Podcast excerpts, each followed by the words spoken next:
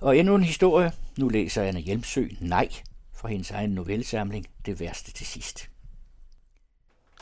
Døren går op med en skrabende lyd. Fanny sidder med lukkede øjne.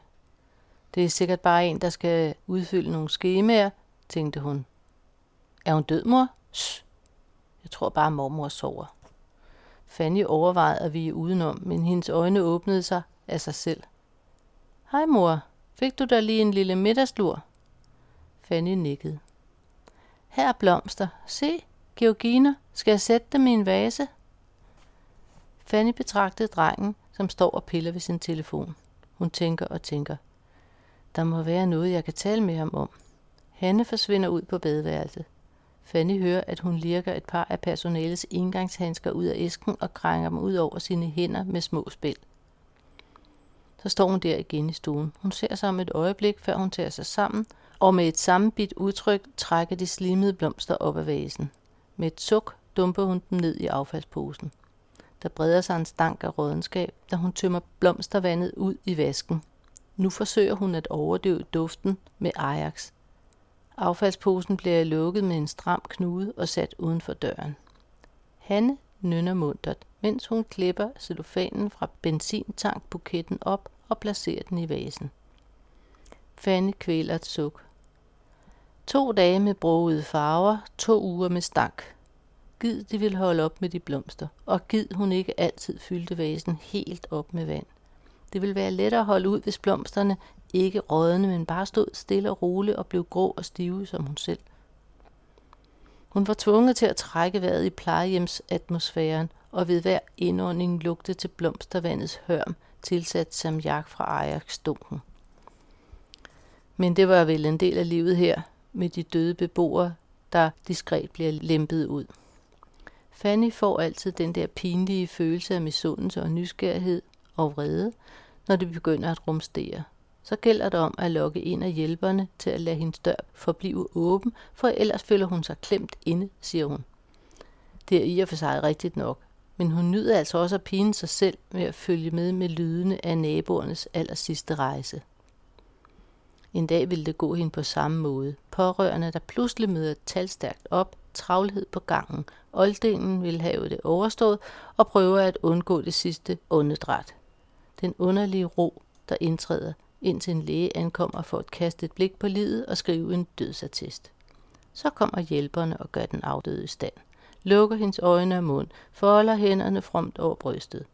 Der tændes et par stearinlys og placeres en buket. De pårørende står for lejen og ved ikke, hvornår det er passende at forlade stuen. Ventetid. Lyden af kisten, der andægtigt køres ud. Så et par dages pause, inden familien vælter frem på gangen igen, bevæget med sorte sække i ruller og sammenbitte ansigter. Snart vil en ny gamling overtage rummet og vente på ubestemt tid på samme procedure. Du siger slet ikke noget, mor. Er det ikke en dejlig æske chokolade, Jonathan har givet dig? Fanny skynder sig at forme læberne til en slags smil. Drengen har ikke købt noget som helst. Han er blevet tvunget med på det her besøg, fordi Hanne har sagt, at mormor snart vil være borte. Hun siger ikke død. Det ord vil Hanne ikke udtale. Nej. Men du kan da godt lide Anton Berg, kan du ikke? Fanny stirrede på den prangende guldæske med billig chokolade fra Netto. Hanne ved godt, at hun selv kun købte de små, fine marcipansommerfugle fra Sommerbird, dengang hun var et frit menneske. Hvis du ikke kan spise dem alle sammen selv, så kan du jo byde af æsken til personalet. Ikke, mor? Nej. Hanne ser forvirret på hende, vender sig mod sønnen og mumler noget. Fanny orker ikke alle de ord, der skal til. Hun ved, at dette besøg vil blive genfortalt i familien, og at hun ikke har indflydelse på den fortælling, der kommer ud af det. De vil intet forstå, før det er deres tur til at lægge i kø på den her opsamlingsplads, hvor de frie mennesker taler ned til en, som om man var et toårigt barn. Hun frygtede engang at blive dement som gammel, men måske er det de heldige, der får lukket for deres hjernevirksomhed. Friske tanker i en udslidt krop, det er ikke at ønske. Øh, der går en god uges tid, før vi ses igen, mor. Der bliver travlhed i butikken, det forstår du godt, ikke? Hvad mon hende tror. Der ligger en oversigtskalender på hendes bord. Alle påskehelligdagen er printet med rødt. De andre skal i sommerhuset hele ugen som sædvanligt. Det lille ord flyver ud af munden på Fanny igen. Nej. Hanne ser overbærende på hende. Drengen fniser nu.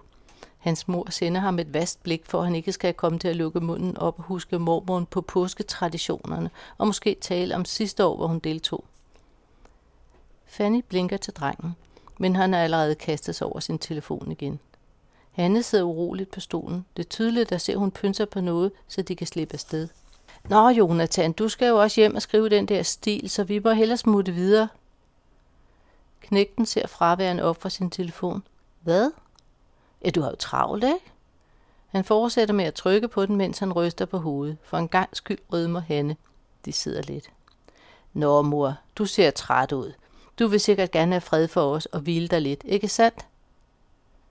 Fanny ser på sin datter og siger med spag stemme, nej, nej. Det var nej fra novellesamlingen Det værste til sidst, skrevet og læst af Anne Jensø.